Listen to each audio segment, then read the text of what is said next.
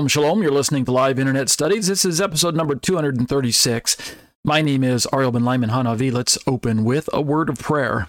Avinu Malkinu, our Father, our King. Lord, we are delighted to um, be blessed by the recent uh, fall festivals that have just passed us by, and uh, or that we just completed and finished another cycle of going through all seven feasts with you.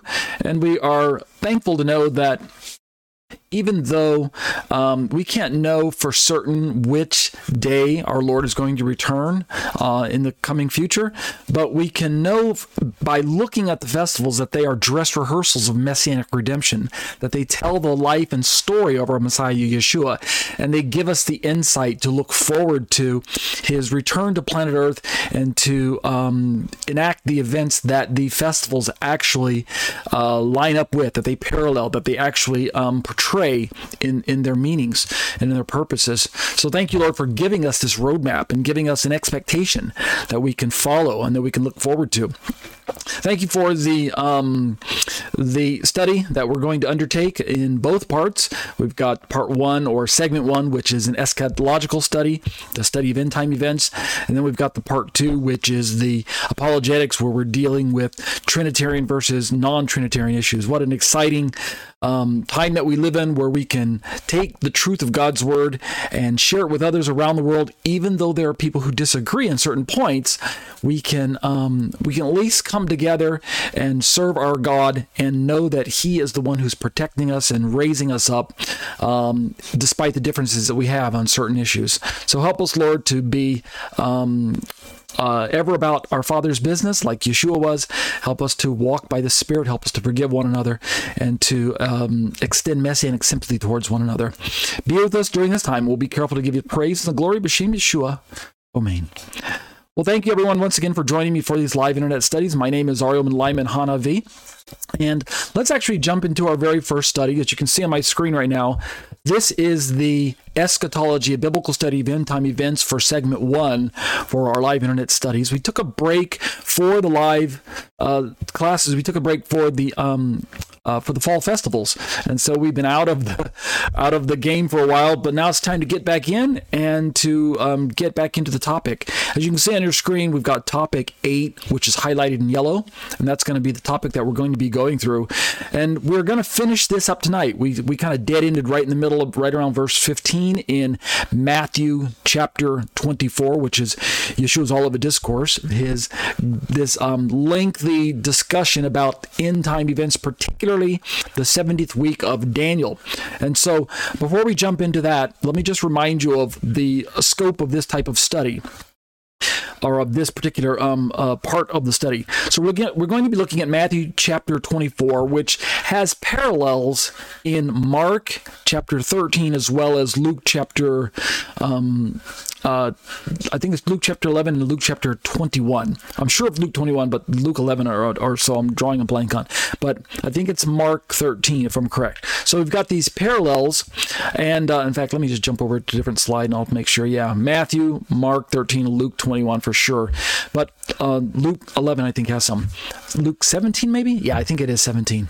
But in Matthew 24, which we're going to be spending most of the time here tonight, as you can see on your screen, on the left side of the screen, if we've got of this particular chart, if you compare Matthew 24 and look at the details that Yeshua left his disciples, which now have been preserved and recorded for us here as believers in modern times, and we look at those details and we parallel them to what Yeshua gave to John in the book of Revelation, then what we find are that the details match each other line by line. And that's that way for a reason, right? It's no accident. So let's just read those parallels. Right down the middle, we've got the Antichrist and false Christ, which correspond in Matthew with the book of Revelation first seal. You remember there's this large scroll, and it's got seven seals on the outside of the scroll, and the Lamb is the only one that John sees in heaven who's worthy to open those seals. And the contents of the scroll cannot be um, can't be accessed until all seven scroll seals on the outside are broken. And so these seals are going to represent these events that correspond to this 70th week, this last seven years of mankind's intense, rebellious attempt to overthrow God and his Messiah and to establish man's own way. It's kind of the, the culmination of the rebellion of mankind, and it will be earmarked by the rise of Antichrist and the persecution, the tribulation, and the rapture, and the day of the Lord, and then finally the return of Yeshua to establish his millennial kingdom at the end of the seventh week. So there's a lot of stuff that's going to be happening in this last seven years. And we don't know when the seven years will start, but we do know that some of the events that should kick it off and then be associated with the 70 events will be very, very compacted, very concentrated. So we've got this first seal that will um, correspond to the Antichrist, who is that false Messiah who's riding on the white horse of the four horses of the apocalypse, right? You've seen pictures of those before. So that's the first seal. The um, first seal also corresponds, as we'll see in another chart, corresponds with the signing of the seven year agreement that Antichrist is going to establish with Israel, either a signing or a strengthening of a covenant, depending on how you translate the original Hebrew word that Daniel used. So, in the parallel for the second seal from Revelation chapter 6, we've got these wars, and that's one of also one of the um, four horsemen. I think it goes white horse, then red horse would be war, then black horse would be uh, the third seal in famine, and then the um, gr- kind of green or pale horse would be the fourth seal, the martyrdom. I believe those are the colors: um, white, then red, then black, then green. Sometimes I get those mixed up: white, then black, then red, then green. I could get it wrong. I'll put a little graphic on the screen so you can see what I'm talking about because I always forget. So, second seal's wars. And then in the uh, third seal, parallel from Revelation 6, we've got the famine, right? And then following right on the heels of that, we got the fourth seal, which is martyrdom, which is the kicking off of the Great Tribulation. There's another chart that I'll show you here in a moment, so don't worry if you're not following along with this chart that you can see. The fifth seal is um, the kicking off of the result of the martyrdom, which is the Great Tribulation as well. And yet, what we're going to see is that all of these seals will be introducing uh, time, well, not really time periods, but they're introducing events within the 70th week that are actually going to continue into the rest of the seventh week. So it's not like the Antichrist is going to go away anywhere. The wars aren't going to stop. They're just going to kind of keep ramping up. The famine's not going to um, just kind of uh, show up for a little while and then disappear. I don't think that's the case. But we're just talking about general signs that Yeshua calls the beginnings of birth pangs as we're moving farther and further into this seven year time period. When we get to the sixth year, we've got these celestial disturbances.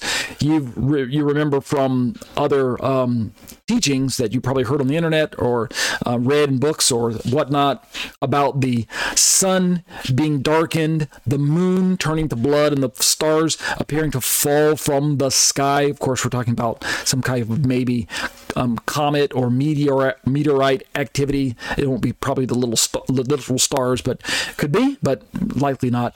But we're talking about cosmic disturbances that everyone on planet Earth will probably likely be witness to. And then from that sixth seal, which I believe is one of the signs of the end of the age and of the sign of Yeshua's return, then we've got the interlude of the raptured saints, where Yeshua comes back to rescue us from that tribulation time period, that the wrath of Satan, we could call it that and that's uh, corresponds to Revelation chapter 7. And then we move right into the immediate outpouring of the day of the Lord's wrath, which is the seventh seal, which contains the seven trumpet judgments and the seven bowl judgments, which are contained within the seventh trumpet judgment. So that's the slice of time that we're going to be looking at. Let's jump it to a different um, graphic so you can see this in a different way. Look at this particular timeline. We've seen this before as well in my studies. Moving from uh, reading from left to right, you can see that at the top of the upper left corner of your screen, you've got Antichrist making this covenant at the beginning of the seventh week. Remember, that's this last seven years that's been allotted to Israel for the people of Israel to be prepared to meet their Messiah who's coming. And the uh, events necessary to prepare unbelieving Israel will unfortunately inc- include a lot of hardship, a lot of suffering, a lot of pain, a lot of death. And so Antichrist makes this covenant, but they don't know it's Antichrist. Remember, they're making a covenant with death. That's what Isaiah calls it.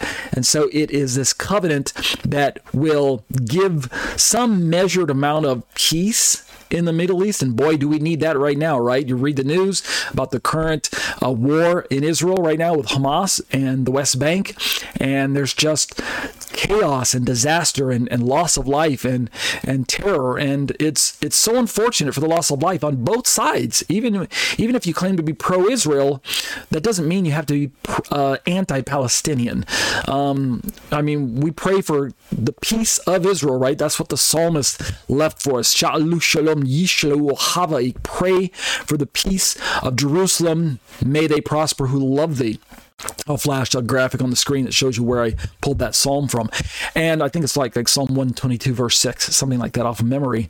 But we pray for Israel's peace, but we don't pray for the destruction of the Palestinian people. That's that's that's not the righteous example that Yeshua left for us. So we um we pray for the situation in the Middle East.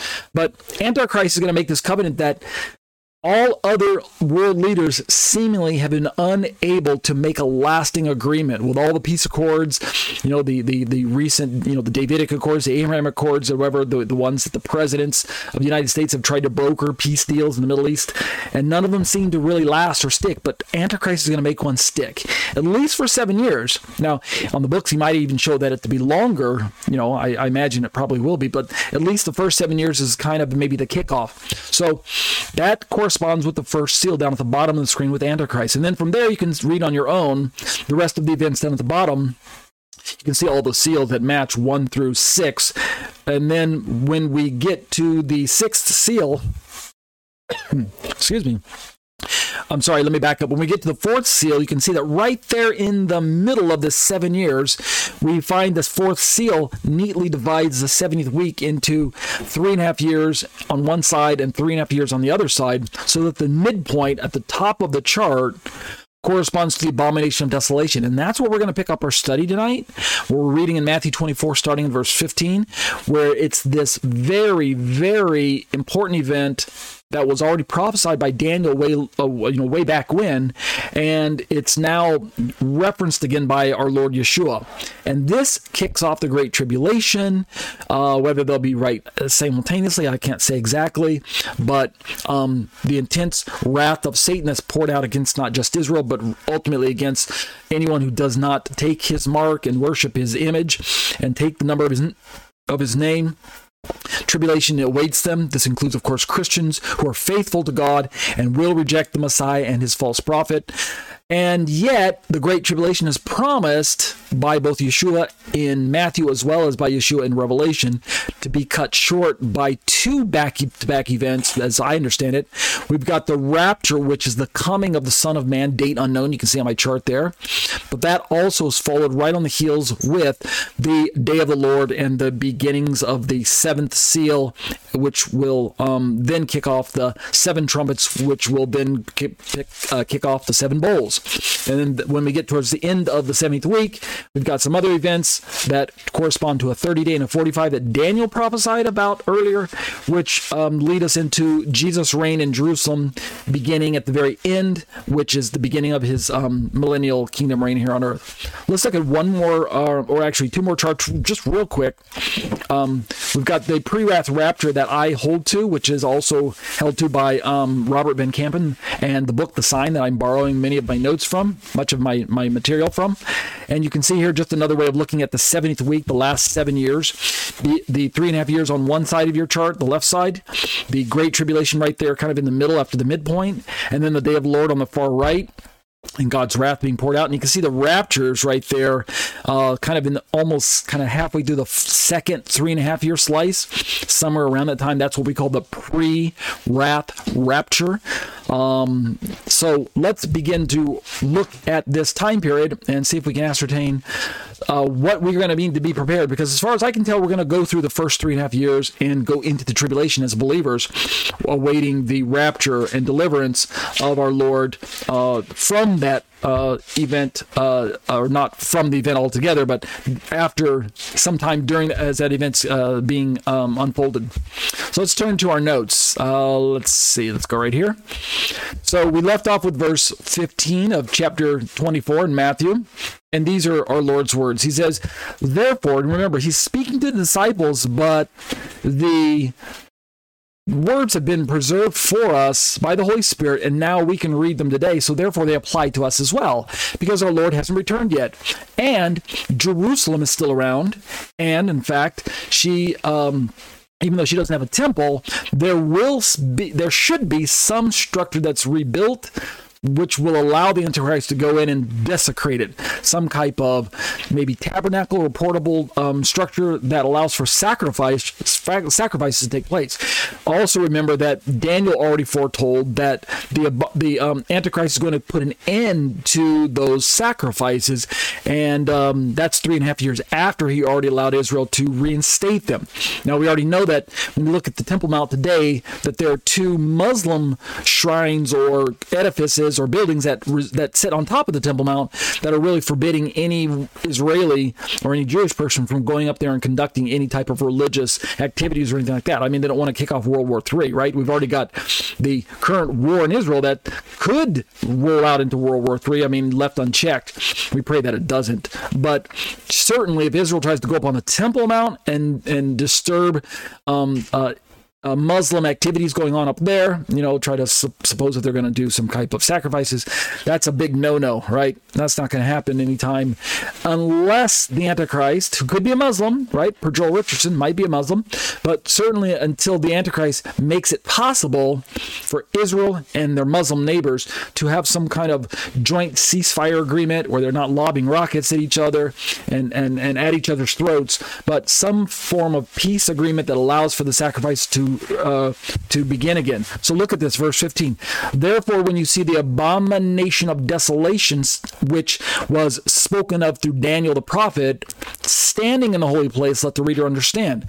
So Yeshua points us back to the Bible in the book of Daniel, and you got to reference Daniel chapter 9. Um, really, you can start in chapter 8 if you want to, but or even in chapter 7 if you'd like, but don't forget to pay careful attention to chapter 9 and then 10, 11, and 12 and just finish out the rest of the book. And notice how that there's this foreshadowing of the Antichrist seen in the person and man of Antiochus Epiphanes. And we looked at that in previous studies. So let's read some of the um, uh, notes that I put together um, some time ago. And um, they're very brief because at the time there wasn't, wasn't really a lot of time to um, elaborate. But now that I've got this live study, I can read these short uh, comments and then provide some more commentary. Here's what I had to say a long time ago. Referencing the book of Daniel, Jesus hints at a future event involving the desecration of the holy place, which I might interject right now as of yet, as of this recording in 2023, still doesn't exist. As far as we know, there's nothing there on the Temple Mount for the Antichrist to desecrate. But if we're to take this prophecy literally, and we're not discounting it like the preterists do, the hyper preterists who say that all of these events took place in 70 AD or something like that, if you're taking the futurist position that I do, where we believe that what Yeshua is referring to here is a future event that hasn't yet happened according to our time frame, then we're talking about a desecration of an actual temple or, at the very least, some form of tabernacle structure that um, the Jewish people can place sacrifices on. And I go on to say that this enigmatic reference has led to various interpretations, but generally points to a climactic event in the end times. And it's very significant, the midpoint of the week, because that's the turning point when I believe that supernaturally the Antichrist will be revealed. And so um, I believe God Himself is preventing the Antichrist from being known at this point.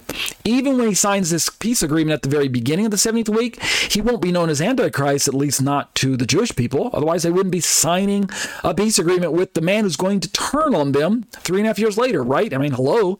So there must be a supernatural spiritual blindness on the part of we humans that's blocking us from fully understanding who the antichrist is although when we be, when we christians become aware of the signing of the peace treaty, we'll probably be able to infer who the Antichrist is, but the world at large won't know. Remember, Israel is in, in large part um, unbelieving. They're blinded. They're secular. They don't understand their Messiah.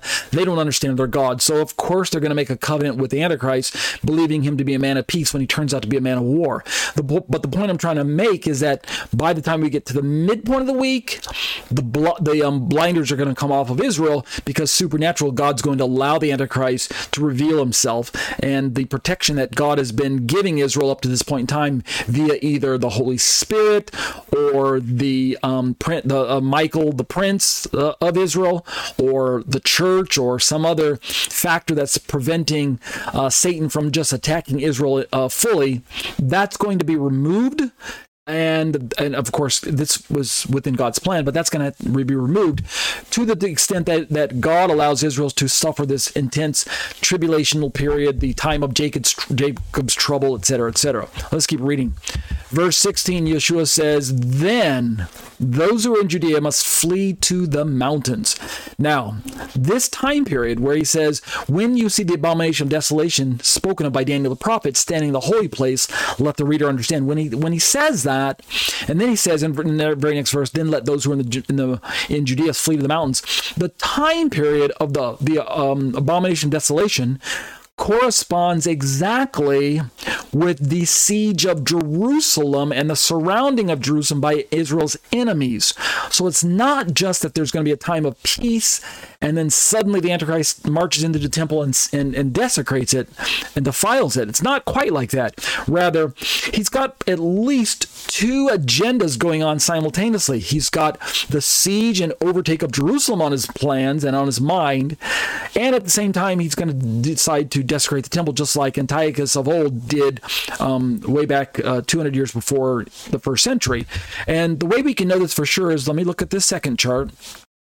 We've got the Great Tribulation here. You can see this chart here. I've got parallels from Matthew 24 15, Mark 13 14, and Luke 21 20. And when you look at them, you can see that they are all describing basically the same event, but the language is slightly different.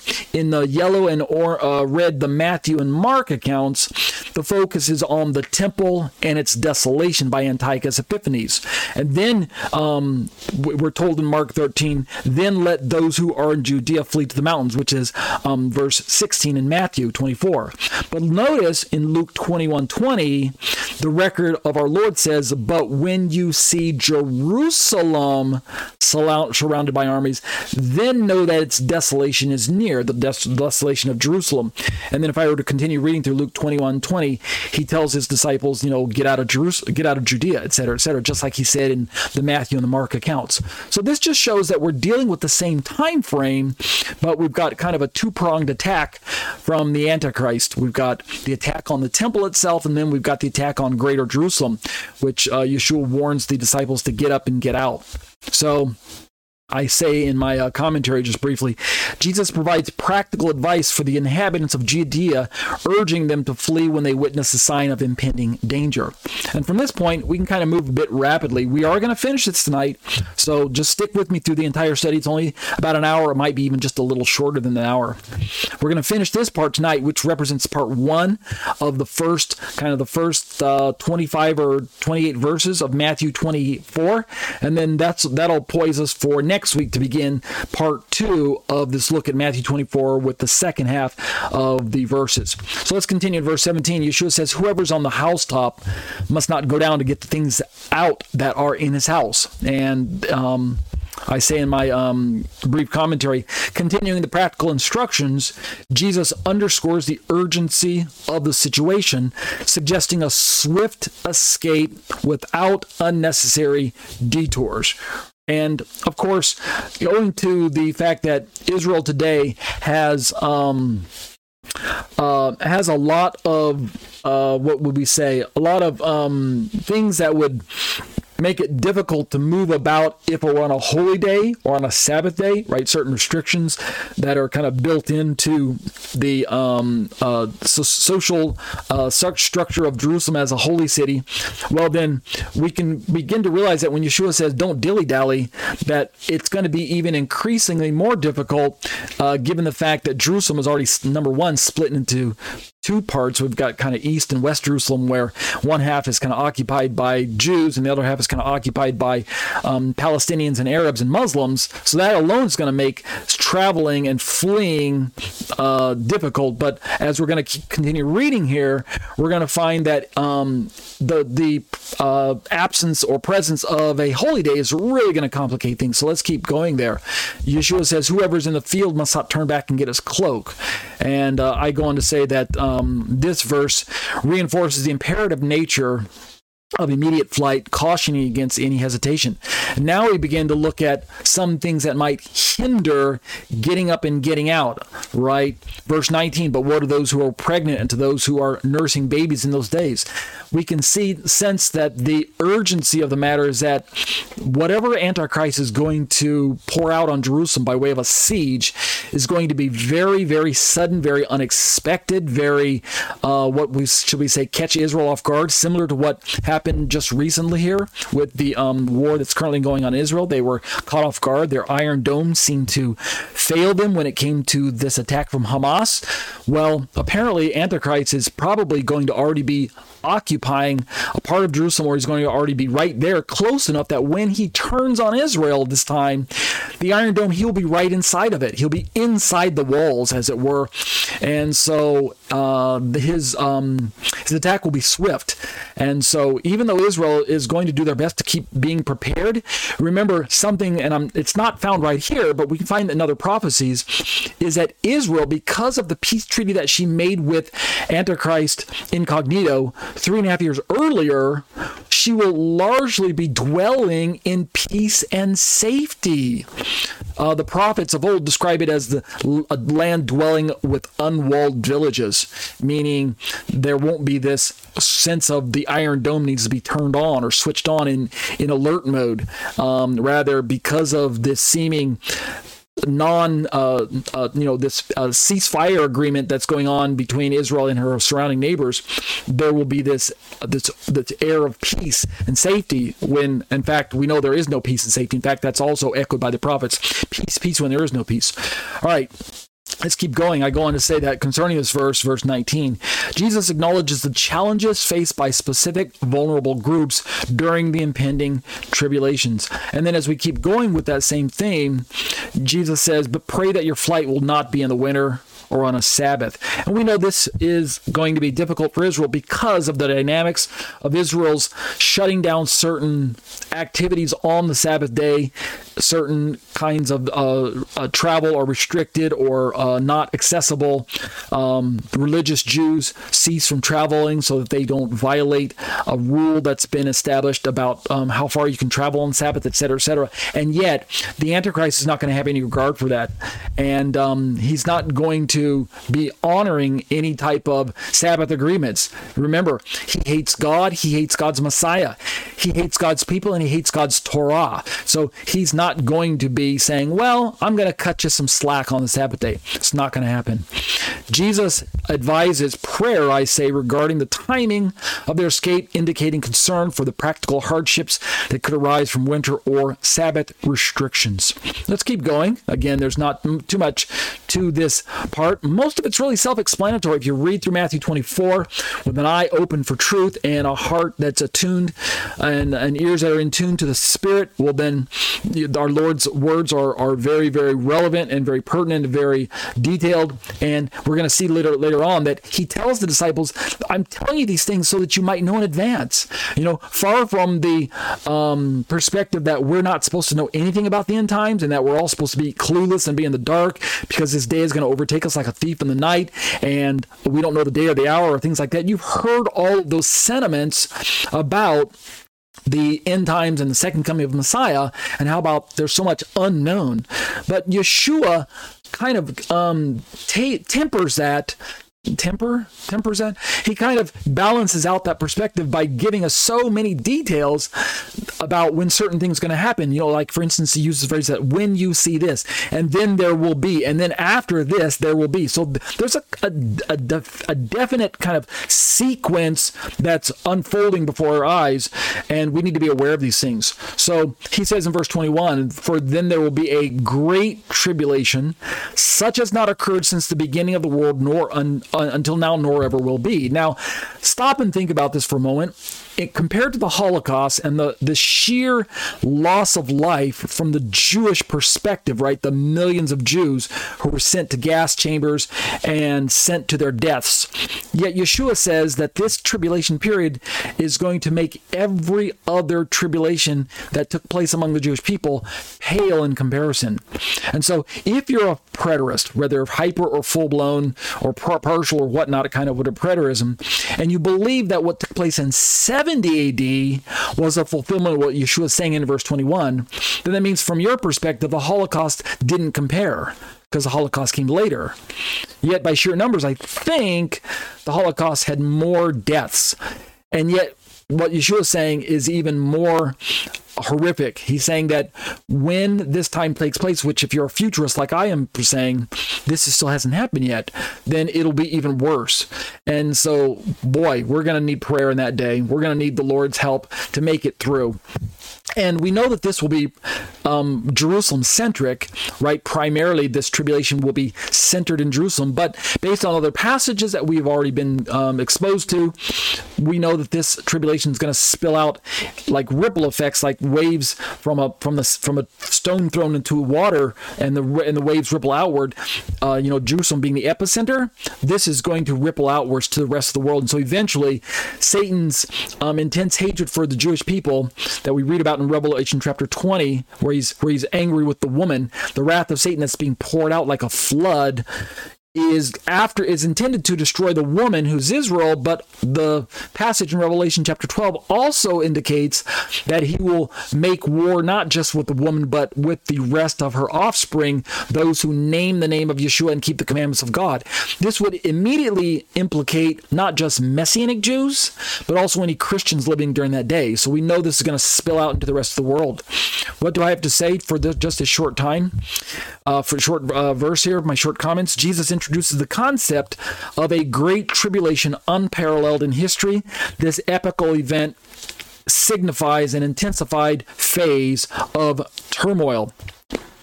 And this, I believe, is the time known as what we would we've been taught the Great Tribulation.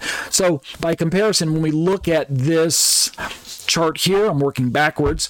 We've got the um, the Great Tribulation there occurring after the midpoint of the week, right in the middle of the chart, but looking to the left of that, you know, rewinding the clock, the beginnings of sorrows, which is the first three and a half years that Yeshua indicates, I do not hold that that is the Great Tribulation. That's just like it says, the beginnings of sorrows. We can see another chart here where the first three and a half years is um, earmarked by the wars, the famines, the earthquakes, the Antichrist making his covenant, the, the persecution and the apostasy, etc., etc. And then in the chart that we looked at at the very beginning, this would correspond with to the fourth, third, second, and first seals. So you can see the corresponding parallels there.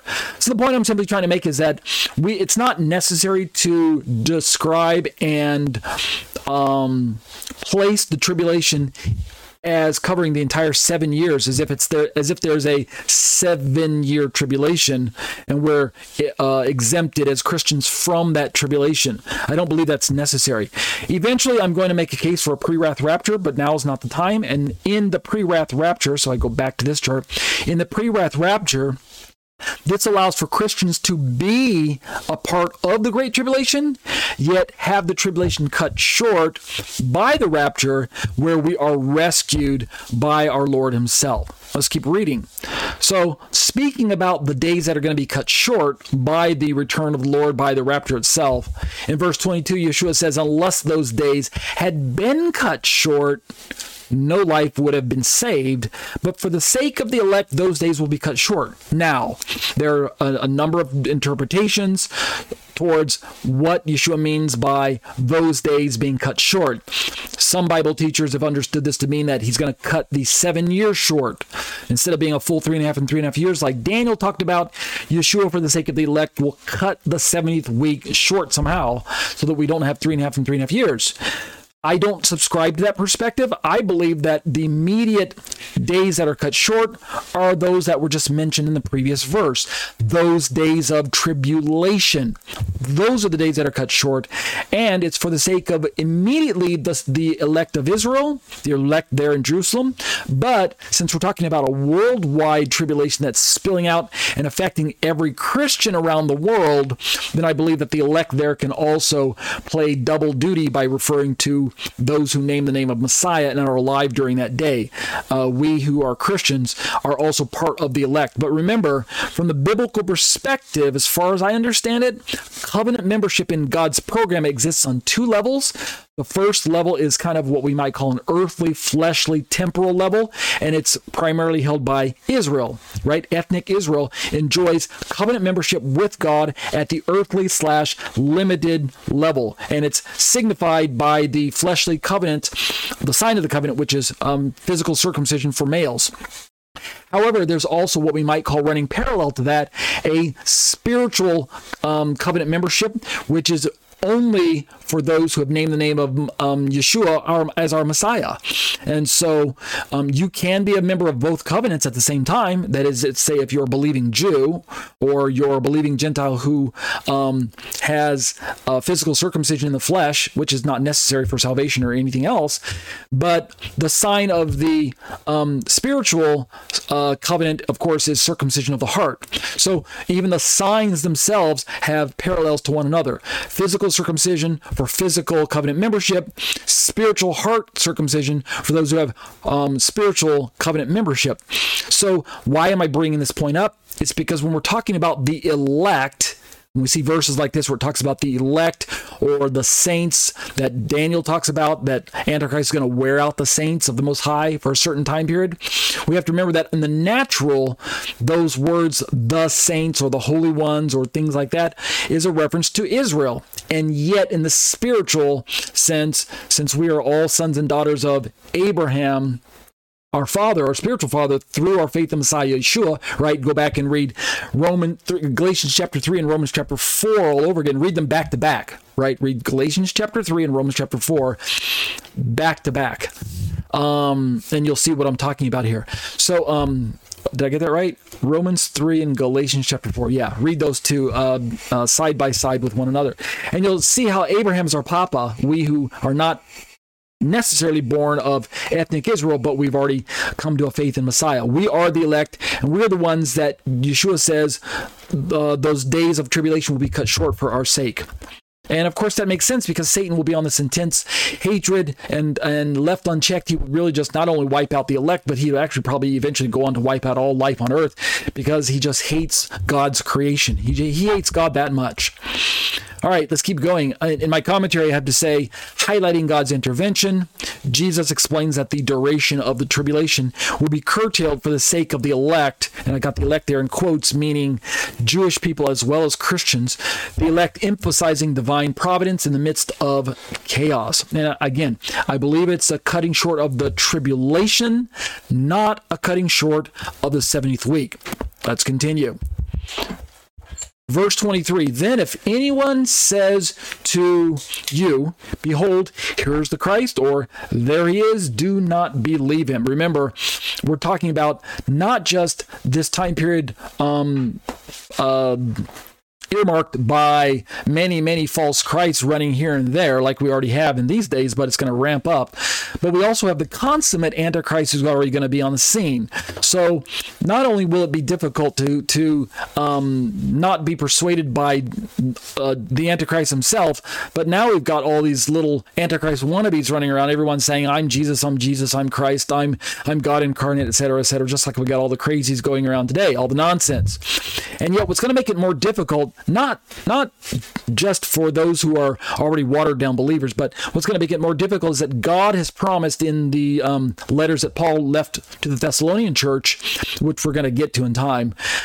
God promised that He's going to send a strong delusion to those who reject the truth so that they will believe the lie that will be um, being uh, pushed out during these difficult days where there's lots of Christs, lots of false Christs, and things like that. And notice also Yeshua within the perspective of saying, if someone says to you, Behold, here is the Christ, or there he is, notice it's referring to a single person. Israel themselves also have a messianic expectation, and so does Islam. So we've got a, a lot of religious contenders for this title of Christ, of Messiah. And yet, Yeshua is saying, if you have someone telling you kind of in secret, hey, he's over there, you know, don't believe him. Um, let's keep reading my comments and you'll see where I'm going with this. Jesus reiterates the theme of deception, warning against misleading claims about his return.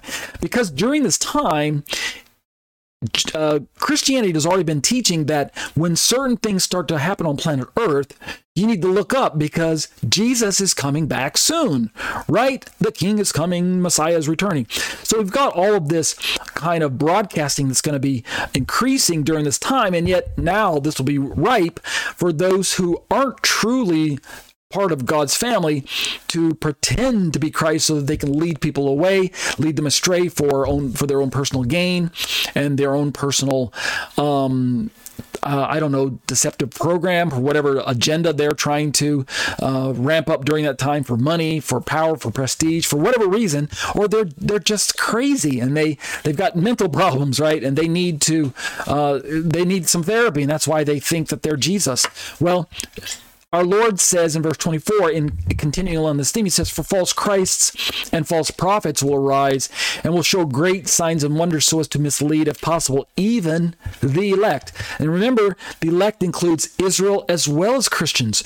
And this makes it a little bit more challenging when we remember that Israel's perspective of who is Messiah doesn't match what we as Christians always per- perceive as who is Jesus and who's Messiah. Israel's rejecting Jesus already. National Israel rejects Jesus. And so in their quest to look for a Messiah who's coming, they're already going to be deceived by embracing Antichrist, the consummate false Messiah. And yet Yeshua is warning that there will be more false Christs who are out to even deceive the elect within Christianity. So we've got to be very, very careful. You've got to know your Lord and Savior before that time comes. Don't wait until that day just and say to yourself, yeah, I'll get to know Jesus when the time comes. So I'll know I'm picking the right guy. It's not going to work that way, people. You've got to settle in your yourself within yourself now before the hard time hits that you are going to have a genuine and lasting relationship with the true Jesus and so you can have the power of the Holy Spirit already seal you before the, that great uh, deception is poured out on um, unsuspecting humanity. What do I say in my commentary? The potency of deception will be magnified by the display of seemingly miraculous signs and wonders, posing a challenge even to the faithful. And you have to remember that these signs and wonders, these miracles that these false Christs, these false prophets are going to be performing. Remember in the Exodus story when Moses threw down his rod and it turned into a serpent, what happened? The Pharaoh's magicians did the same thing. Yeah, the dark arts and the cultic magic that they possessed, that they were part of, Satan has the power to mimic signs and wonders. Now, they are lying signs and wonders, and they are meant to deceive people. They're lying in the sense that they're, they, they do not indicate a genuine, truthful prophet or a genuine, truthful um, messianic figure. Instead, they, they indicate some form of miracle that's called that's designed to deceive people into thinking that who's ever performing the miracle or the sign is sent from God and is some sort sort of divine or or uh, holy man. And yet in reality he's he's a demonic character. He's a he's a bad guy. He's a he's a charlatan. He's a he's fooling you. And yet the signs and wonders seem to be ind- indicated as being genuine, meaning they really are miraculous. It's not just what we would uh, classify today as um, uh, what we call a, a sleight of sleight of hand or a magician's trick, right? This isn't David Copperfield that we're talking about. We're talking about genuine power from the adversary that is able to uh, use supernatural events to try to get people to believe the lies that he's going to be um, teaching in those days. Let's keep going. Yeshua says, Behold, I've told you in advance. Remember, if he wanted to keep us completely in the dark as his followers, when the disciples asked the question very earlier on in Matthew chapter 24, and they said, Lord, when will these things happen? What will be the sign of your coming and of the end of the age, right? And I believe it's chapter uh, chapter 24, verse 3 or 4, somewhere very early on. If Jesus wanted to keep us completely in the dark, he would have just said, Hey guys, guess what? You don't need to really know about what's going to happen. You don't need to know about any of it. Don't worry. Me and me and me and pops, we got it all under control. We're going to handle everything, and when when everything's when it's time for everything to to, to um, go down, we're just going to take care of business. So you guys just sit back, relax, trust in us. We got it covered. We got your back. All right? Is that what Jesus said? Nope. That's not what he said. He gave them all these details, which have now been recorded for us. So we've got all these details. And then he goes on to say, Behold, I told you in advance. Right? Isn't that comforting? He's giving us the details in advance so that we can be prepared. All right. Let's keep reading. Jesus underscores the importance of, the war, of his warning, ensuring that his disciples are prepared for these eventualities. And this is all made all the more pertinent when we realize that in 70 AD, in um, in agreement with what part of preterism teaches, a lot of what Jesus said took place in partial fulfillment, and therefore the disciples likely went through those events and had to have those words of details from their master so that they could be prepared for that time period. And indeed, that's what took place in 70 AD as the temple was destroyed, and then as the wars ramped up during in, uh, going into the 130s when Jerusalem was also uh, taken and um, Jewish people were kicked out under pains of death, told not to return, and Jerusalem was plowed plowed under and renamed Aelia Capitolina by the um, reigning uh, Roman armies at that time. So Jesus' warning is all the more pertinent, at least for those who lived in 70 AD. They needed those details. And now, as we, through the eyes of the futurist perspective, anticipate that we're going to go through some things again, those who are living in Jerusalem when these things take place are going to need these details. But Sadly, many in Israel, I fear, are not reading these words from the book of Matthew, Mark, and Luke. Why? Because the rabbis and their version of Judaism have poisoned the minds of those religious Jews to reject the New Testament and the apostolic scriptures, and therefore they're not reading the words of our Master Yeshua, and they will be largely unprepared. And what about the rest of the Israelis? Well, they're secular and they don't care anyway. All right, let's keep reading verse 20 when i say they don't care I, am not saying they don't care about their life. I'm saying they don't care about the bible as a whole. Therefore they don't care about god right? They're secular. They just want to live their lives and have fun and do whatever they want to do. Okay verse 26 we're almost done here so if they say to you jesus says behold he's in the wilderness do not go out or behold he's in their inner rooms do not believe them notice that i say in my commentary jesus anticipates uh, the various false claims about his own return advising discernment and skepticism and this is interesting as we're going to be moving into him now giving them what to look for in um, connection with his return. He first tells them that there's going to be an indication that my return is not going to be secretive. Right? Did you read the verses there? If they say to you, Behold, he's in the wilderness, like you gotta like you gotta go out to some secret cave and find him. Or behold, he's in the inner rooms, right? Like he's hiding, he's in this closet. There's this, there's there's this sense of that Jesus secretly came back and snatched us all away. That's what verse 26 is kind of uh, imply. And Yeshua is saying, No, that's not the way I'm going to return. So, how is he going to return? Look at this. Verse 27. Yeshua says, For just as the lightning comes from the east and flashes even to the west, so will the coming of the Son of Man be. Now, this is analogy. He's going to give us a second one here in a moment. How is it when there's a dark, cloudy day, a stormy day, and the lightning flashes in a certain region where the storm is? Well, everyone in that region sees the lightning flash. The lightning is not hidden and secretive like only those people in a certain local local area can see it.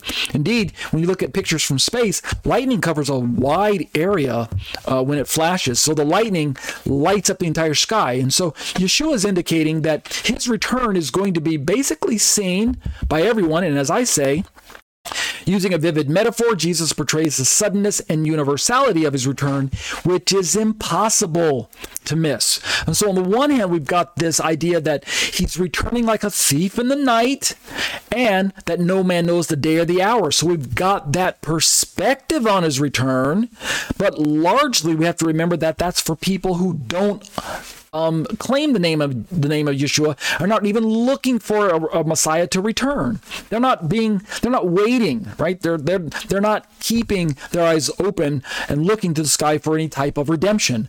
But we who are believers, Paul says in the books of Thessalonians, we're not in the dark. We're not children of the darkness. And therefore for us, we will be expecting our Lord's return. But not only that, the rapture will not be a secret event.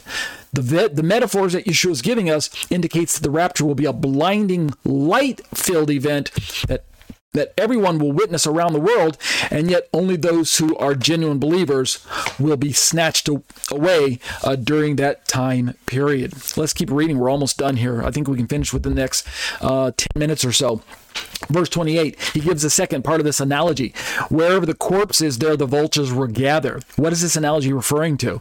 The final verse of this section leaves us with a cryptic image suggesting that the climactic events surrounding Christ's return will be unmistakable, drawing the attention of all. So, did you catch the uh, the the the um the picture there?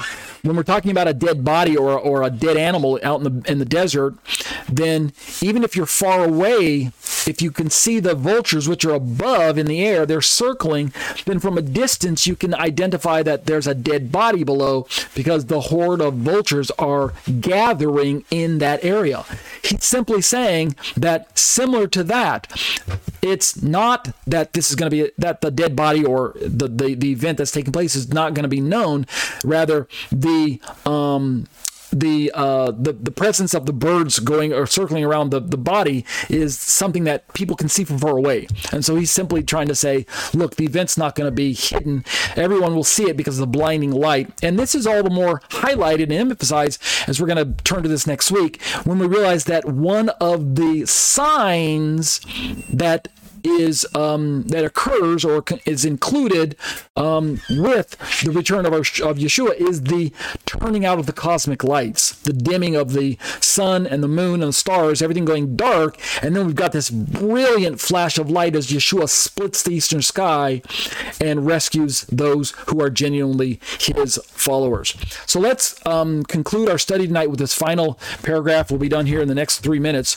This is my conclusion to part one and these are the words that I um, had to uh, say uh, during those time, during that time. Matthew 24, 1 through 28 presents a complex tapestry of eschatological themes, prophetic warnings, and practical guidance for the believers. Throughout these verses, Jesus paints a detailed portrait of the tumultuous times preceding his return, highlighting, I said, the um, the prevalence of deception, persecution, and tribulation. Right? Are you listening up? Amidst this, he, our Lord, emphasizes the significance of endurance, vigilance, and discernment. I go on to say that ultimately these teachings serve not only as a roadmap for understanding the future, but, and in closing, I say it also is as acts as an encouragement for believers to stand firm in faith despite the challenges that lie ahead. And so we have to remember, as I'm closing with this, this time period that we're talking about, that, you, that we're looking at right now with the, the beginning of the midpoint and going forward, is going to be marked by intense persecution and and um, uh, martyrdom for Christians and, and faithful Jews and those who will say no to the Antichrist and his regime. And yet, for those of us who are believers, we need to stand firm. We need to make up our mind that we're going to stand with God and that we're not going to give in to the persecution, even if it means having our lives taken from us. So, um, yes, we're going to pray that we'll have protection, and yes, God's going to protect us uh, to a measure, right? There will be some protection. Some of us won't lose our lives. Some of us will be caught up alive and meet the Lord in the air, and yet there are a number of people that are already prophesied that are going to lose their life. And so we've just got to be prepared for that time. So may the Lord strengthen us to be prepared to face those very evil days when they befall us. Amen. Amen. That'll do it for this uh, particular um, part in this um, study. And that'll do it for eschatology, a biblical study of end time events. These are the live internet studies brought to you week after week by myself, Ariel ben-Lyman HaNaviy. I'm a at Congregation Kehillat Nevada Harvest in uh, Thornton, Colorado. Find us online at grafted.com and join us in in person for our live Sabbath services. But if you're not able to join us, at least as I mentioned, join us online, and um, you can see the link to the video right there on my screen as well. These uh, live internet studies are a part of my own um, Torah teaching ministry, which parks itself on the web at tetzetorah.com. That's T E T Z E T O R A H.com. I'd love to have you join me at my own home uh, personal website there and uh, browse around and take a look through all the uh, commentaries that you see on my screen right now as well. I also have a YouTube channel that I'd be delighted if you uh, popped in and um, took a look around there as well. YouTube.com forward slash C forward slash Tetze Torah Ministries. If you do hit my website, uh, my YouTube channel there, be sure to uh, take notice that I update the uh, site essentially daily, uploading videos daily. Make sure then to subscribe, hit the bell for notifications, leave thumbs up for all the videos that you like. Um, leave me some comments and questions about things you have um, uh, your own thoughts on, and be sure to share the content with your other friends and family members in your social media circles. Okay. Just some brief important uh, details. If you'd like to join us for our live studies, be sure to get access to Skype somehow. If you're on my website right now, um, uh, during the live study and you click on that blue Skype link, it'll actually open up Skype in your browser and you can just join us right there. And we hope you can join us live because we engage in uh, live Q&A after the study is over, opening up the microphones and it's exclusively to the um, uh, live studies. Um, uh, that we uh, enjoy engage in that live study uh, Q&A. But if not, um, take one last moment to scroll to the very bottom of my website where you can see some Hebrew writing and the black section down there and uh, prayerfully consider partnering with me to take the Torah around the world uh, in this particular format. You can click on the little yellow donate button and um, bless me that way with your uh, financial gifts and contributions. And I'm so blessed to be able to be in a place where I can receive your generous gifts. Uh, thank you to all of those who have given in the past and are continuing to give. I'm so uh, thrilled to be on the receiving end of of your generosity. And as I always say, be blessed as you seek to be a blessing to others. Let's turn to a Trinitarian response to biblical Unitarianism. My name is Ariel ben-Lyman HaNaviy. We're jumping back into our uh, weekly studies here. We took a break for the fall festivals, and I pray that you are blessed and refreshed uh, from those uh, uh, events, from those um, festivities, and from the meeting times that you were able to enjoy with your local congregations or your churches, or even if just had something going on in your own home. I pray that um, the time was a blessing for you. Let's jump back into our look at Biblical Unitarians' rejection of Trinity. And so we've just finished really Psalm um, Psalm 118, I think was Psalm 110, uh, where we were looking at uh, the Lord says to my Lord, sit at my right hand until I make your enemies a footstool for your feet.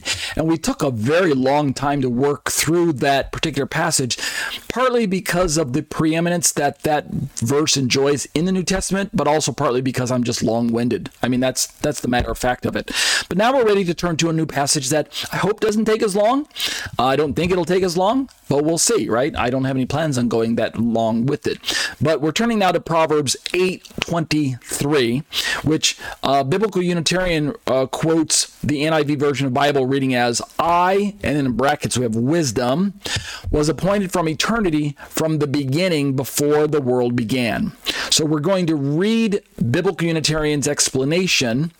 Uh, which is extremely short. And then we're going to turn right into reading the um, proverb itself. It's a short chapter, Proverbs chapter 8, not too many verses. We can read the entire ver- uh, chapter. But then we're going to center most of our efforts on the verses that Biblical Unitarian themselves have highlighted, which are um, verse uh, 23 and 22 and 23, basically. So, as we look at um, this uh, proverb here, as we're going to turn to it here in a moment, let's first read biblicalunitarian.com's uh, uh, explanation. Remember, they're a non Trinitarian Christian denomination, a website about God and His Son, Jesus Christ. BiblicalUnitarian.com is on the offensive to get you, the Christian, to believe that God is not tripart. He is instead a not a triad, but he's a monad. God exists as one, and yet from their perspective, one equals one person. So he's numerically one, to use the kind of an analyt, uh, uh, um, analytic uh, way of speaking, like Dr. Dale Tuggy would say. He's numerically one. His identity is th- such that God and the Father are numerically the same person. There's only one of them. We Trinitarians recognize that there is one God. Yes, we're monotheistic, and yet we're not fiercely and strictly hyper monotheistic like Biblical Unitarian or um, other non Trinitarian outfits, to include Oneness Pentecostals or um, um, Muslims or even Rabbinic Jews. So let's read Biblical Unitarian's explanation about um, this particular verse. They say it this way Occasionally, a Trinitarian will use this verse to try to support the Trinity and the pre existence of Christ by saying that wisdom was appointed from eternity. Christ is the wisdom of God per 1 Corinthians 1:24 and therefore Christ was from eternity. Remember, biblical Unitarian does not embrace a divine Messiah at least from the perspective of a pre existent divine Messiah. If they do use the word deity or divinity, it's in a very limited, low Christology type of aspect where Jesus is the exalted Son of God. He's the unique Son of God in the sense that all of humanity has been now commanded, at least Christians are walking in this role, but all of command all of humanity is commanded to him to worship him as Lord, and the Lord there is in a limited sense of the um, Savior and the um, the Savior of humanity and the, um, uh, the, the the one who is in charge of God's program, but he is just an agent of God. He is the preeminent servant uh, quintessential agent of God uh, that was foreshadowed by the angel of the Lord in the Old Testament. But nevertheless, he's just a human. He was born in the first century. He lived, he died, he was exalted to the right hand of the Father, and he lives forevermore to make intercession for us. Yes. He is our Lord and Savior. Yes. He died for our sins. Yes. And he lived a sinless life. Yes. But all of those things are because God, his father, empowered him to do certain things, but he is not God in, in flesh. He, there was no incarnation, and he certainly didn't precede his own existence um, uh, in eternity past or wasn't created uh, at the beginning of creation, like the um, Arian outfit of Jehovah's Witnesses say. So, Biblical Unitarian says basically, Jesus cannot be this wisdom that is referred to in the book of Proverbs. But so who is wisdom or who or what is wisdom according to their perspective? Let's keep reading. They go on to say that this position that that Jesus is wisdom, the Trinitarian one of the Trinitarian positions. We're going to find out that there is more than one Trinitarian position about wisdom here, but this position has not found strong support even among Trinitarians, and for good reason. They go on to say that this wisdom in Proverbs was quote unquote appointed, literally set up by God, and is therefore subordinate to God. Right? Remember, um, biblical Unitarians are really modern day um, Socinians. And so um, Socinians embrace the idea that there is one monad named God and therefore he's not tripersonal. He's tri- he's not tripart. There's not one uh, God broken up into three persons like we Trinitarians believe.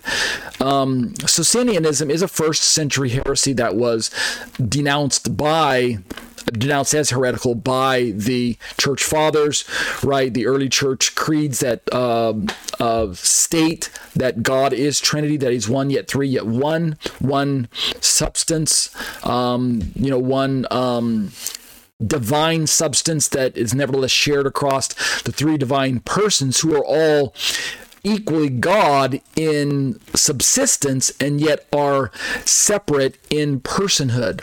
So those are the kind of three what we might call pillars of Trinity, Trinitarian belief. We believe in one God, number one. We believe that there are three persons, number two, who are all equally God. And yet, number three, we believe those three persons are all uh, unique, they're separate. They're distinct from one another in that aspect. So, biblical Unitarian falls under the camp of heresy or heretical beliefs, uh, Socinianism. They are not the same, and I, I need to make this distinction because some people lump them together. And I have in the past almost suggested that in some of my in my commentaries. I wasn't very clear and articulated this matter, but biblical Unitarian differs from, say, the garden variety of non-Trinitarian Jehovah Witness Arianism, in the sense that Arianism at least embraces a pre incarnate Jesus who was created before the creation of the world. So in the beginning there was God who was uncreated. This is according to Jehovah's Witnesses slash Arianism. There's this uncreated God who then created this son named Jesus or the Word, right? They created this Word at the beginning, so he's the first thing that God created, and then Jesus created everything else. Thus, according to the Jehovah's Witnesses slash Arianism, this wisdom who's being that we're going to be reading about in the book of Proverbs matches Jesus because he is the first thing that God created, as we're going to be reading about in the language that seems to be suggested by the writer to the book of Proverbs. By contrast, the biblical Unitarian model says no, Jesus was not created in the beginning by God. Therefore, he's not Lady Wisdom. He didn't precede his first century birth by his mother Miriam. He came into the world then. In the beginning, what existed was, and we'll talk about it now, okay? So that's their perspective. So don't get don't confuse Socinianism, which is the biblical Unitarian model, what what they kind of modeled their theology after. Don't confuse Socinianism with Arianism. Socinianism, no, there's no pre-existing Messiah. There's God and then there's Jesus, the human Messiah, or to name, to use the label of one of my um, popular YouTube viewers and someone who wanted to debate with me, but I, I, I don't have time to and the resource to debate, uh, opportunity to debate with him. But he goes by the handle The Human Jesus. I think that's even the name of his blog or website, thehumanjesus.org, thehumanjesus.com, something like that. But biblical Unitarian embraces a human Jesus. So to them, Jesus is human, he's the human Jesus. But by comparison, uh, Arianism slash Jehovah's Witnesses, modern day Arians, um, biblical Unitarian, they're modern day Socinians. So Arianism embraces a divine Messiah, eh, but they define divinity. They define divinity as in a limited scope. Jesus is not capital G O D. He's a le- lesser, lowercase G O D, right? Uh, i.e., their own version of the Bible. Um, in the beginning was the Word. The Word was with God, and the Word was a lowercase G O D. All right. So yeah, he's God to them, but he's a lowercase God. All right, so Biblical Unitarian, the Socinian version. Jesus is not deity. Carefully reading the verse and its context shows that wisdom was, quote unquote, brought forth as the first of his works, verse uh, 22. They go on to say that if this wisdom were Christ, then Christ would be the first creation of God, which is an Arian belief. Notice they're letting you know they're distancing themselves from Arianism and from, therefore, the Jehovah's Witnesses, which is an Arian belief and heretical to Orthodox Trinitarians. So this is kind of interesting. Biblical Unitarian points their finger at Jehovah's Witnesses and Arianism and says that's heresy, that's heretical, that Jesus was pre existent. They reject that. We Trinitarians, we biblical Unitarians, I'm sorry, we biblical Trinitarians, we Orthodox biblical Trinitarians, those of us who embrace Jesus as fully God, fully divine, we also point our fingers at the area, the modern Arianism uh, beliefs of Jehovah's Witnesses, and we say, yeah, that is, that's heretical. But at the same time, we point our fingers at biblical Unitarian, which are modern day Socinians, and we say, oh, but you guys are heretical too. At least your belief system is. Right, uh, as if as if biblical Unitarians trying to seek some support from us for that reason. Nevertheless, they go on to say, therefore, many of the church fathers rejected this verse as supportive of the Trinity. Among them, such heavyweights as um, Athanasius, Basil, Gregory, Epiphanius, Epiph- Epiphanius, and Cyril. Uh, Cyril. So they're going to try and draw support, and they're going to try and almost create a red herring by obfuscating the issue or creating a smokescreen, a little bit of um, diversion tactic to to use um, or deflection to use a, a kind of classical. Um, uh, logic terminology when you're having debates. They're going to say, hey, look, these church fathers didn't embrace um, Arianism and therefore it's it's likely then they're, they're going to kind of draw a semi conclusion that this means that Unitarianism must be presumed from a church father perspective, and therefore, since it's since the church fathers embraced Unitarianism, then why don't you modern day Trinitarians do as well? Well, they go on to talk about how that we, as biblical Unitarians, we reject uh, Arianism, we reject this pre uh, this this pre-incarnate Jesus who is um, equal with wisdom in Proverbs. We reject it also, but for different reasons. Taking a concept and speaking of it as if it were a person is the figure of speech known as personification. So now they're going to reveal what their perspective is. Let them define it. All right, here's what they say Personification often makes it easier to relate to a concept or idea because as humans, we are familiar with relating to other humans. They go on to say, and I'll just keep reading, I'm not going to stop here since theirs is so short.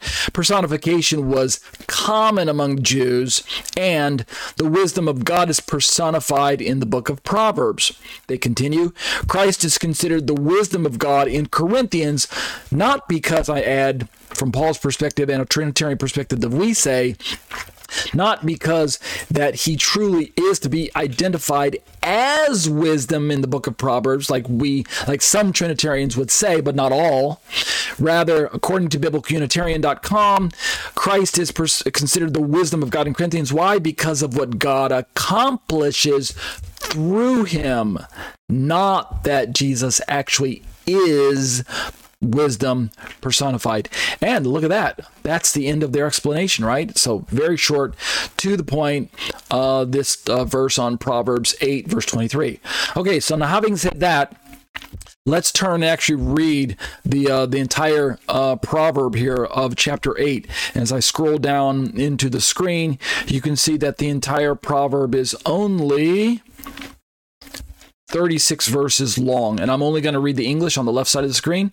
I'm not going to read the Hebrew, at least not for the entire proverb. When we get down to verse 22, I believe, and 23, and we start reading my own commentary, we will, in fact, draw in the Hebrew, and eventually we're going to draw in some Septuagint Greek as we look to it for um, clarity on this particular issue. Is Jesus the the Proverbs, uh, the the um, Lady Wisdom spoken in the Book of Proverbs? So let's begin to entertain this discussion. Okay, so let's turn to Proverbs chapter 8. Let me blow this up on your screen and uh, read each verse. And that way we can at least get the context of what the writer is dealing with. Starting at verse 1. Just what I want you to do as you're listening, don't draw your conclusion of who this person in wisdom is, but but I want you to be aware of the language that the proverb is using that will eventually be um, kind of paralleled or echoed by other writers in the Bible, to include the New Testament writers like Paul, where we're going to see language that describes this wisdom figure in this book that is parallel to not only God Himself, right, actions that the Father performs, but also eventually uh, language that Yeshua is going, that Paul's going to go on to. Um, um, give or equate with Jesus or relegate or, or, or, refer to Jesus later on in Paul's own writings. So uh, look for some of that language. Let's start in verse 1. Does not wisdom call and understanding lift her voice? And let me pause right away and show you at least one part in the Hebrew. In the Hebrew, um, the very second word in the in the proverb is uh, ha is um uh, chokhmah, uh, which is four Hebrew letters, and I'm highlighting it here. Oh, let me just do it like that. There we go. Um, if I hover over it, the little morphology pops up pops up that shows me the um, transliteration, which is transliterated as C H O C H uh, M A H, but pronounced as Chokmah by some people, but Chokmah by others. I go with the Chokmah, with the, the guttural sound there. But anyway, the um, definition is the word wisdom, and it's a noun in the feminine singular. So it's Strong's number 2451 feminine singular. I'll go ahead and click on it for you. I didn't have this opened up earlier, but so that you can see this. So uh, Strong's 2451. Chokmah looks like chokma if you can't pronounce the gutturals, but it's a noun in the feminine. Now, why am I highlighting that? Feminine, translated by the NSB as skill or wisdom or wisely or wits, but the BDB talks about how this is a feminine noun um, which uh, points to either skill in war or wisdom in administration or shrewdness in wisdom, prudence in religious affairs, wisdom in ethical and religious matters, uh, etc. Et so the definitions go on to give some nuances to this particular word. But the one I'm highlighting is that it's feminine. And why am I highlighting that? Well, number one, because we're talking about a grammatical feature. We're not ta- we're not saying that wisdom is a female. We're simply talking about out that the Hebrew word is a feminine word. So when we find the pronouns later on in the verse, we go back over to the English, does not wisdom call and understanding lift up her voice, notice the pronoun her, well, then we're talking about the translator inserting the word her because of the chokhmah being a feminine word in the Hebrew. But this doesn't mean it has to be translated her. We could have easily just translated as does not wisdom call and understanding lift up its voice and we don't have to use the feminine there. So I don't want you to get confused by the feminine grammar or the feminine quality of the word, masculine feminine words in Hebrew. Other languages have them. It's not the same as saying that wisdom is a she any more than, and here's the proof, than saying that the spirit mentioned all throughout the, the Old Testament is, is a she either. Because the word spirit, ruach, is also feminine. But if we translated everywhere where the spirit shows up in passages, hyper literally with a pronoun of, of uh, her or she, then the very first and second verse of Genesis, we would have to read it as In the beginning, God created the heavens and the earth. Um, in the beginning, God, He created the heavens and the earth because Elohim is, is masculine. But then the very second word goes, and the earth was unformed and void, and darkness covered was over the surface of deep, and the Spirit of God, you ready for this? She hovered over the surface of the waters. Why would I say she? Because the word is a ruach in that verse, the second verse. And ruach is feminine. And so it doesn't mean that the fe- that the spirit is a female. It just means that the word is feminine, but we don't translate it as she hovered over. So that's what I'm trying to say. So that being said, it's not too difficult then for some Trinitarians to say, well, yeah, wisdom is Yeshua, because wisdom, although it's referred to as lady wisdom because of the feminine word chokhmah. That doesn't mean that that wisdom is a female. It just means it could be also just an, spoken of as an it. Uh, and therefore, when we say that Jesus is wisdom personified, Jesus is the wisdom of God, well, obviously, Jesus is a male. All right, just wanted to set you guys up for that understanding. With that being said, as we begin to read through the rest of this proverb, we'll begin to find these feminine language mentioned over and over again. Look at verse 2. On top of the high heights beside the way where the paths meet. She takes her stand. Notice the feminine words being used by the uh, book, the writer to the book of uh, Proverbs here which we believe to be Solomon, I guess. Besides the gates, number, verse number three, at the opening to the city, at the entrance of the door, doors, she cries out right?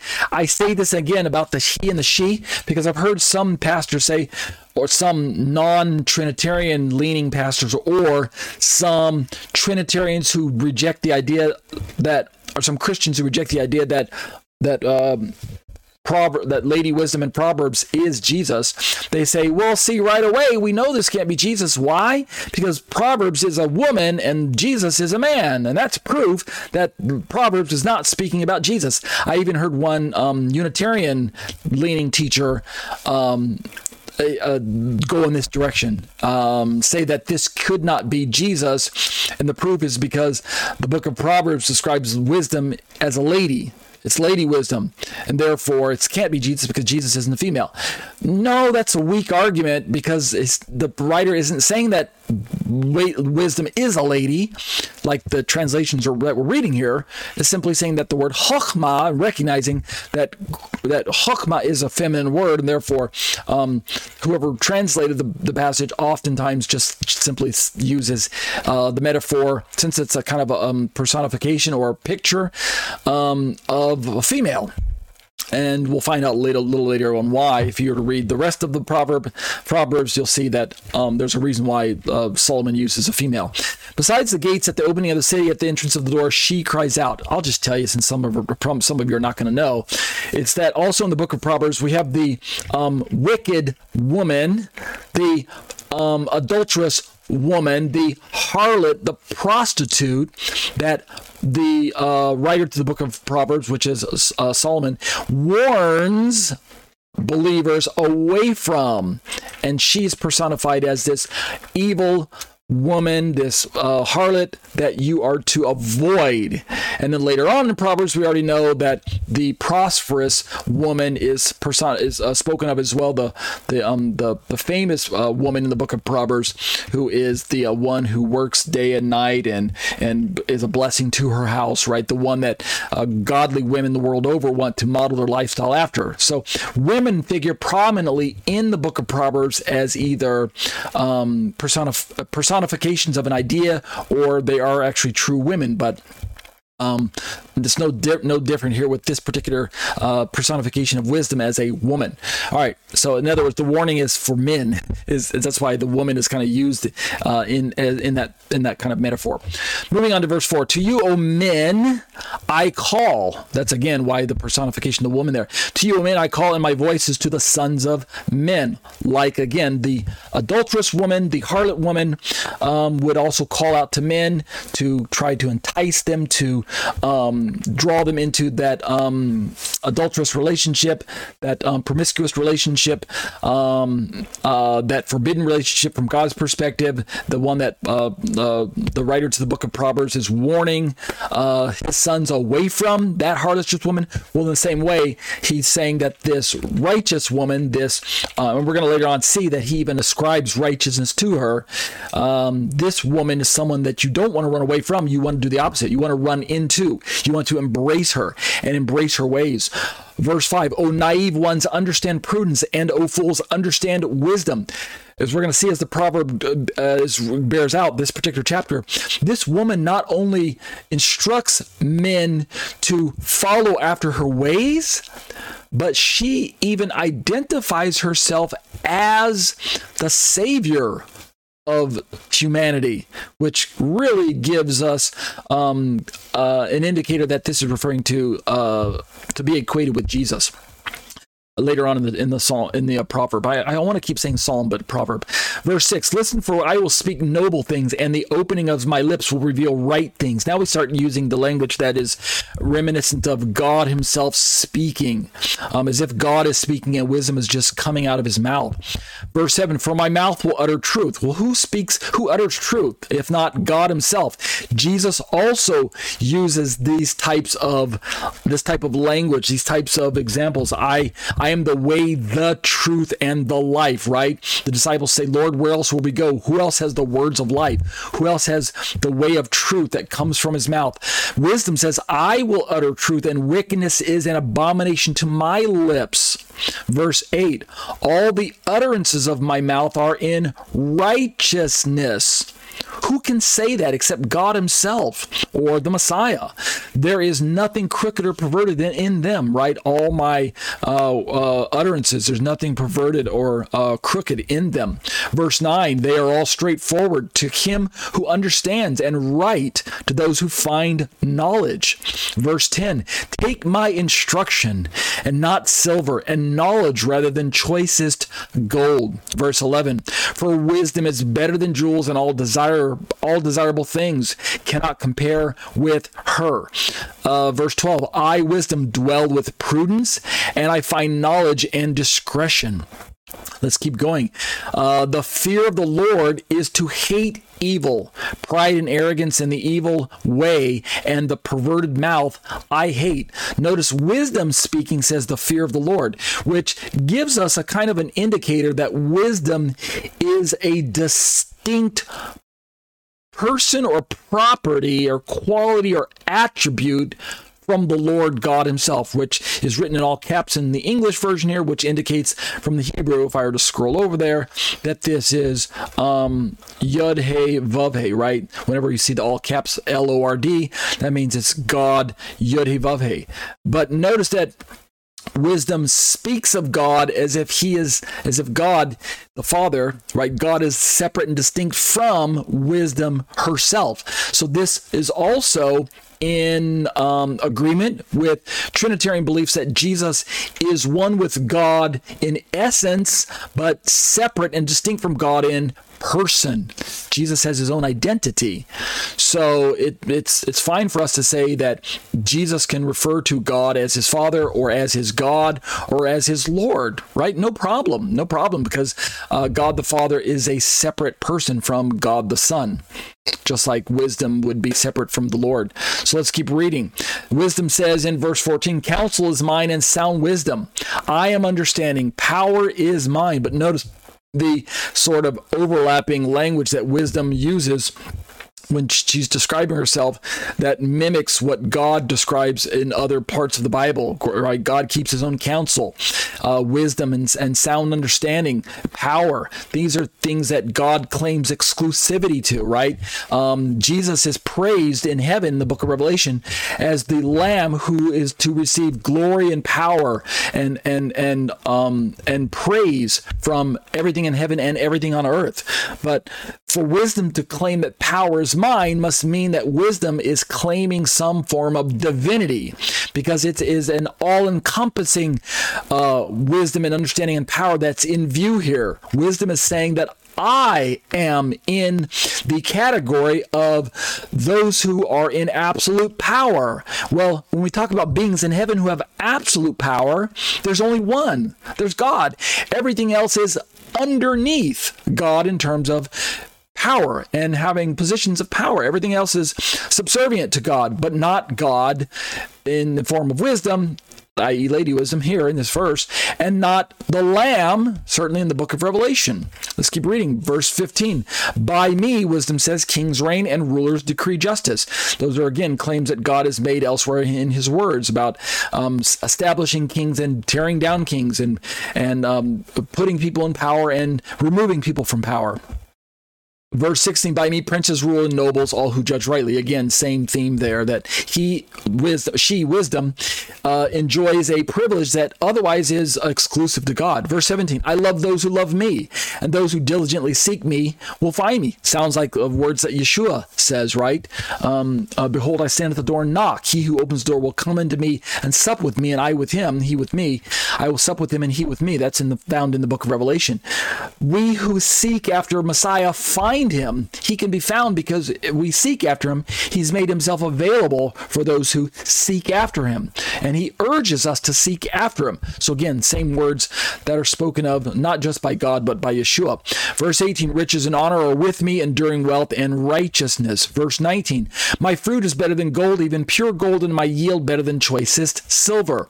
And now we're going to start moving into this idea of um, wisdom dwelling with God and being with God at the at the beginning uh, when God was creating the universe. So watch these words now, but just be careful. We're moving into, into verse 20. I walk in the way of righteousness in the midst of the paths of justice, verse 21, to endow those who love me with wealth, that I may fill their treasuries. Verse 22, ready for it? The Lord possessed me at the beginning of his way before his works of old. The Lord possessed me. We're going to parse this and and um, closely examine uh, the, the the Hebrew and the Greek later on. But for now, just take notice of verse 22. The Lord possessed me at the beginning of His way before works of old, and then verse 23, which is similar. From everlasting, I was established from the beginning, from the earliest times of the earth. So just like biblicalunitarian.com highlighted in their own version, their own commentary, there's something very peculiar about these two verses that gives not just Trinitarians, but Arians and and Sabellians some pause to try and understand and contemplate who is this figure wisdom because of the terminology of everlasting and the Lord possessing me at the beginning of his way. But notice the language goes on. I'll keep reading. Verse 24 When there were no depths, I was brought forth. When there were no springs, abounding with water. This is obviously creation language, uh, particularly the um, beginning of creation, right? At the beginning when God was creating all of these things. Verse 25 Before the mountains were settled, before the hills, I was brought forth.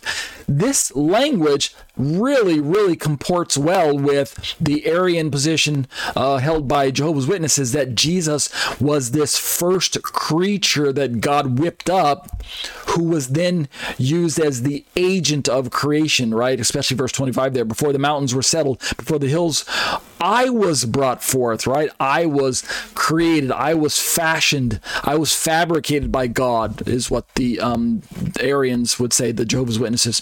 Verse 26 While he had not yet made the earth and the fields, nor the first dust of the world.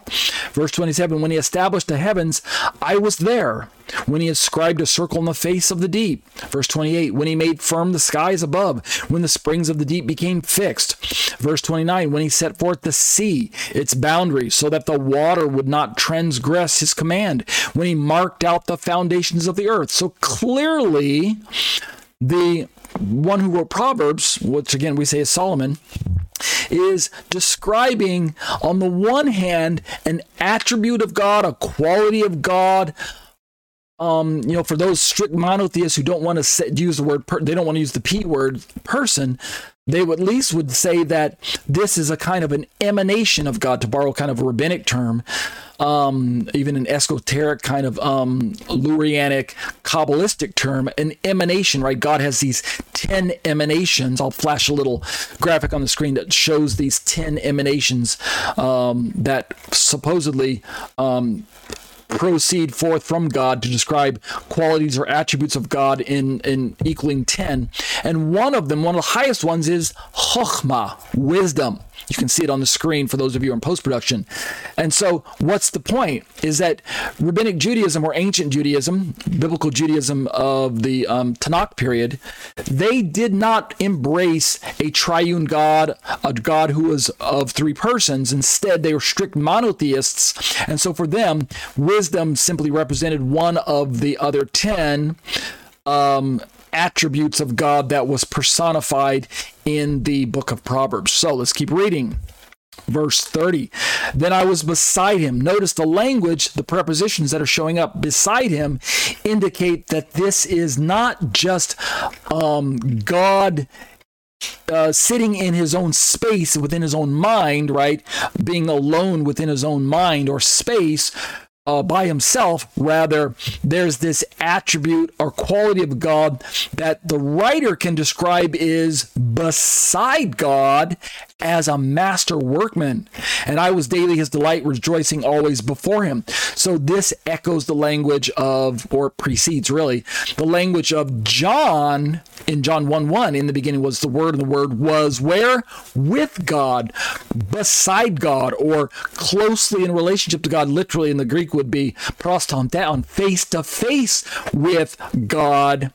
And so it's not uh, difficult for us to understand how John would say that this Word was both both with God and was God, or all that God was, the Word that was with God also was, being a quality, right? Uh, this mean, meaning in the Word was deity. He was full deity because all that God was, um, this Word also was. But notice John, the, the highlight I'm bringing in, and we're going to talk about this later on drawing my study to a close right now, John is going to highlight the fact that this word was with God equally as being God. He was full deity, but he was with God. So now we can go back to Proverbs um, 8:30 and say that this wisdom figure character, she was with God. She was beside him as a master works as a master workman. She was with God, and yet if it was just in the mind of God, then then we could say it was just God Himself. Verse 31: Rejoicing in the world, His earth, and having my delight in the sons of men. Verse 30 32 Now therefore, sons, listen to me, for blessed are they who keep my ways. Listen now to the language that Lady Wisdom uses. It is language, again, that is reminiscent of God Himself. God told Israel over and over again in the Old Testament, in the five books of Moses, particularly, say, the book of Deuteronomy follow after me and follow after my ways. Listen to me and be blessed for keeping and following after my ways. Right? So, he heed my instruction and be wise, verse 33, and do not neglect it. This could be God Himself talking, and yet Lady Wisdom is borrowing the very words of God Himself, which we've seen the angel of the Lord do, speak as very God, which kind of, I, in my opinion, gives us kind of these clues and prepares us to receive Jesus as very God, because the angel of the Lord, even though he is a representative of God and an agent of God, is also identified as God, not just speaking the words of God, but actually stands in the place of God, like as in a theophany, right? Uh, Lady Wisdom is almost using a theophonic language. Is that a real word? Theophany, theophonic, uh, theophonic, theophonic. I'm trying to make up a word. I think it's related to theophany, right? Uh, verse 34 Blessed is the man who listens to me. I mean, these are God's words. Blessed is the man who listens to me, watching daily at my gates, waiting at my doorposts. Jesus himself uses these, this type of language, right?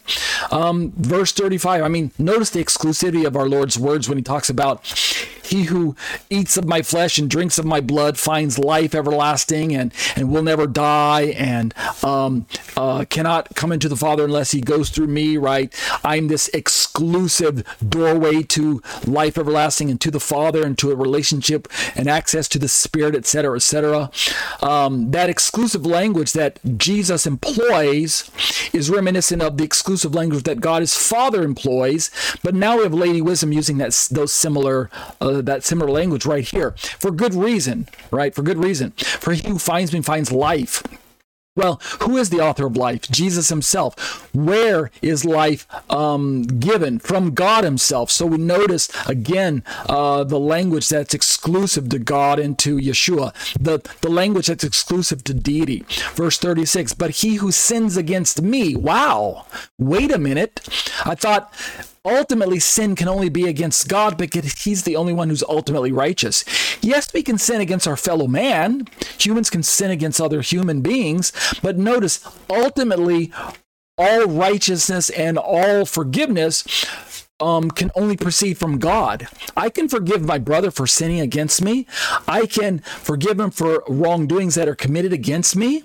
But as I'm concluding with verse 36 here, ultimately, at the end of the day, it's God Himself who is only righteous, who's altogether righteous, and therefore, even though I can forgive my brother, ultimately, I can't truly forgive and forgive and pardon sins because that's a, a, um, the, prerog- the prerogative of God alone. And so when Yeshua demonstrated, uh, like for the paralytic, remember he said uh, to the man who was um, paralyzed and uh, laying on the mat, he said, Rise, get up, take your mat, walk. You know, they lowered him down through the ceiling in the first century.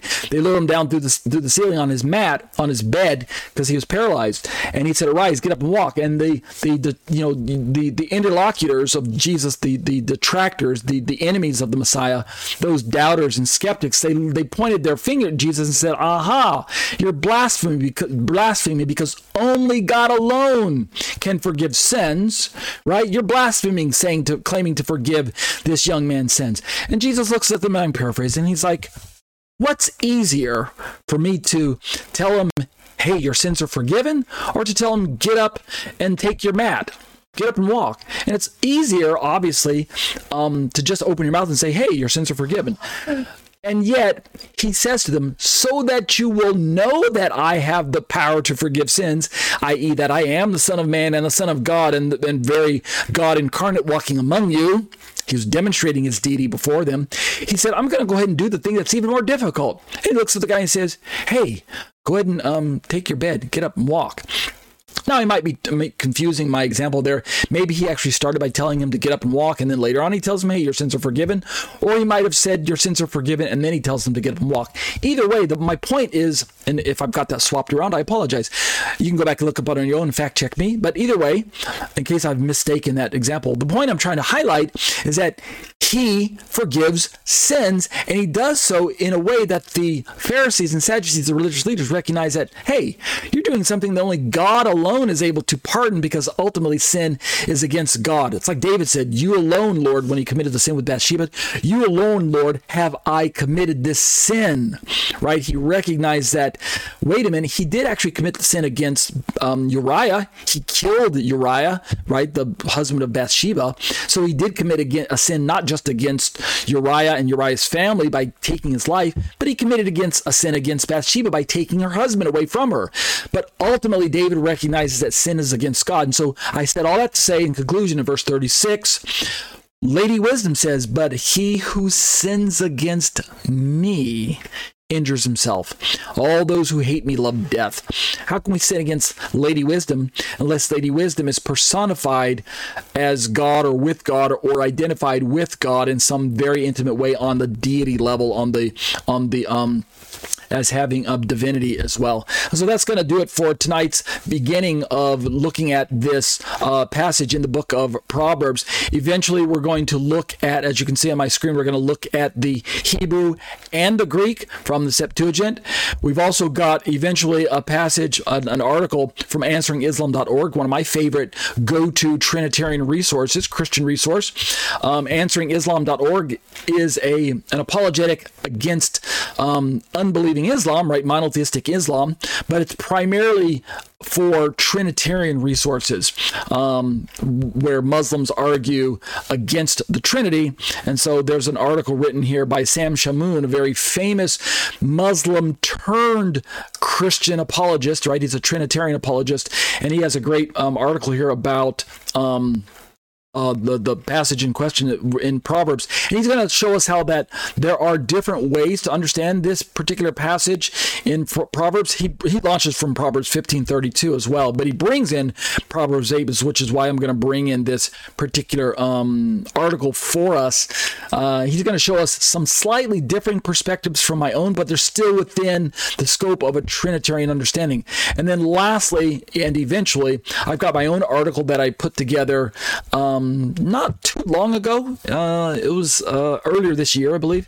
Proverbs 8:22, the 8:23, the wisdom of Proverbs and the logos of John, a Trinitarian understanding by Ariel ben-Lyman HaNaviy, and we'll talk about Proverbs 8:22 and 23. And then when we get there, we'll look at the Hebrew and the Greek and things like that. So, but that'll do it for a Trinitarian response to biblical Unitarianism. Let's close in prayer. Abba, I bless your name, and what a privilege, Lord, to be able to study your words with the benefit of having the Holy Spirit here to explain the words for us.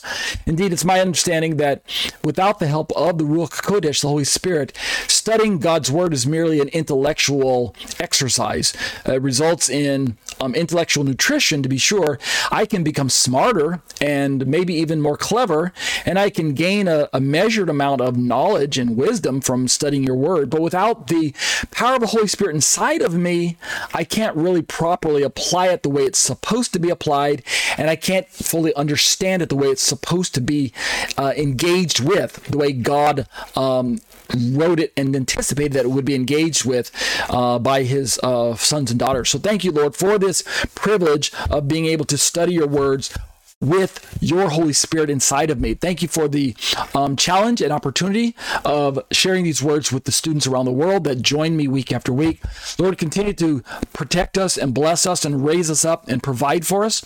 Um, help us to uh, be uh, solidly rooted in the promises that are found in your word that are anchored for us. They are anchors for us.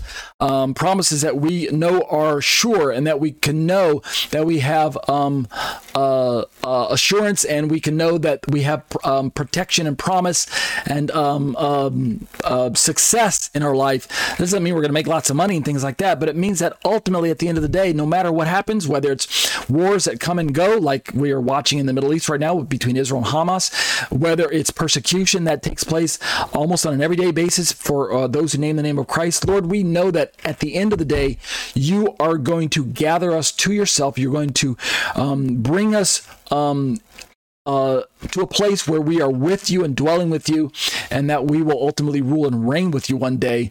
Um, so, Lord, that's the blessed hope that we look forward to. So, thank you for these times uh, that we live in, um, even though they're heating up. They're heating up. They're getting more and more um, difficult to understand and make sense of with all the, the, the senseless violence and destruction that's around us. But thank you, Lord, for your words that provide that lighthouse, that that light, that that truth, that beacon that we can always turn turn to um, for our understanding. And we'll be careful, Lord, as we continue to study to give you the praise and the glory, B'Shem Yeshua. Amen.